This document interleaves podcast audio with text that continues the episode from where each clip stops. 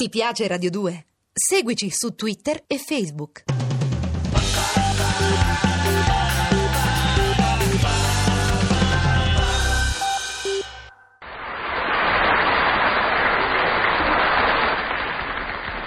Oh come mi sono divertito, oh come mi sono divertito, da morire da ridere, da morire, sono sempre io, Dudu il cagà, e questa ve la racconto, ve la racconto questa qua, perché ne vale la pena, ne vale, ne vale la pena.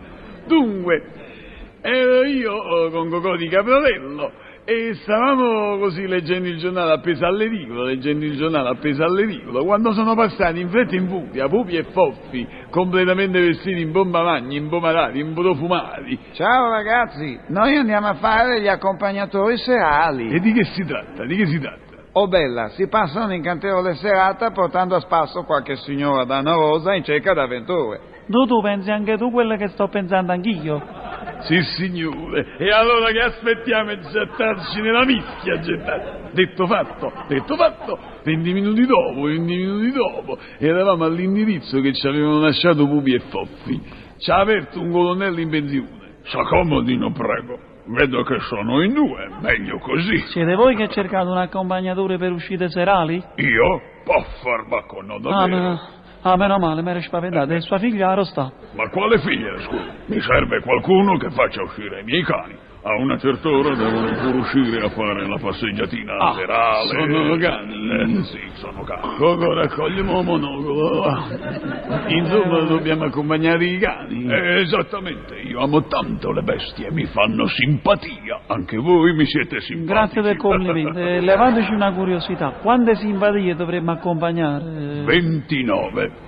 Ma che bella famigliola che te un colonnello. E noi li dovremmo portare a spasso tutti e 29. Io pago per questo anche 10.000 lire al giorno. Signor colonnello, noi per quella somma accompagniamo anche una mandria di bufali imbufaliti. Eh, senza complimenti, tenete per caso anche un dinosauro che vuole fare pipì? No, i dinosauri sporcano per Quando è spiritoso sto colonnello, quando è spiritoso. Eh, venite, venite e ve li mostro. Li tengo in cortile. Nei loro box. Ecco, lì nei primi sette box ci sono sette setter.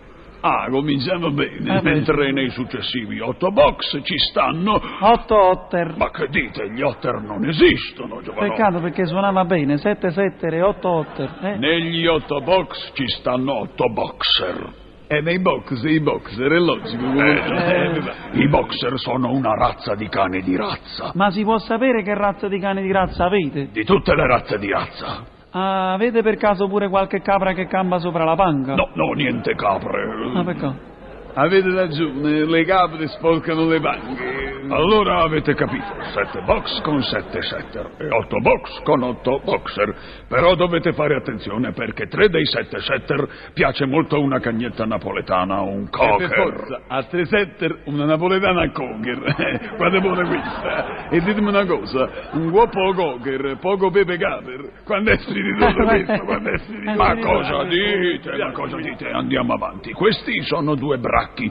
Sono molto affezionato a questi, sono i miei gioielli. Eh, scusate, signor colonnello, per caso vi chiamate Cornelio? No, no. Peccato, se no facevamo Cornelio, il padre dei bracchi. Quanta è cretina questa, quanta è cretina. è cretina. Oh, sono accorto il colonnello, state zitti che fa più bella figura. quel Questo è tutto. Buon lavoro, ragazzi. Così ci siamo messi al lavoro, ci siamo messi. Siamo usciti con i 29 signorini che dovevano parlare pipì.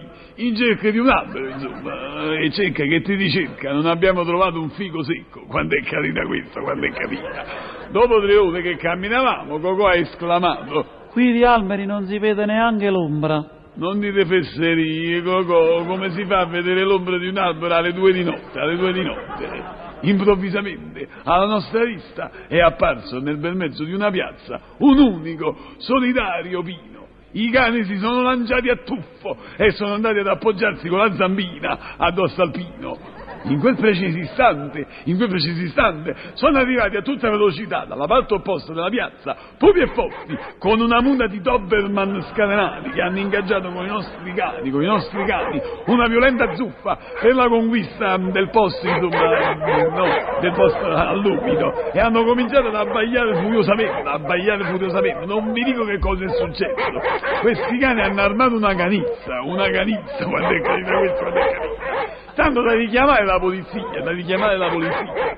Pupi e Forti hanno fatto in tempo e se la sono squagliate velocemente, si sono dileguati e noi invece siamo rimasti là e abbiamo dovuto pagare la multa per gli schiamazzi notturni e per la nostra muta di cani e per la muta di cani di quei due disgraziati di Pupi e Foffi, di Pupi e Foffi. A questo punto Cocò se ne è uscito con una delle sue. Io non capisco perché si deve far pagare la multa a due poveri disgraziati per disturbare la quiete pubblica quando portano a spasso una muta di cani. Ma allora che muta è? A me a sentire sta battuta mi è preso un convulso, ma un convulso da vivere, roba da rotolarmi per terra dalle risate. Oh come mi sono divertito, oh come mi sono divertito, da morire da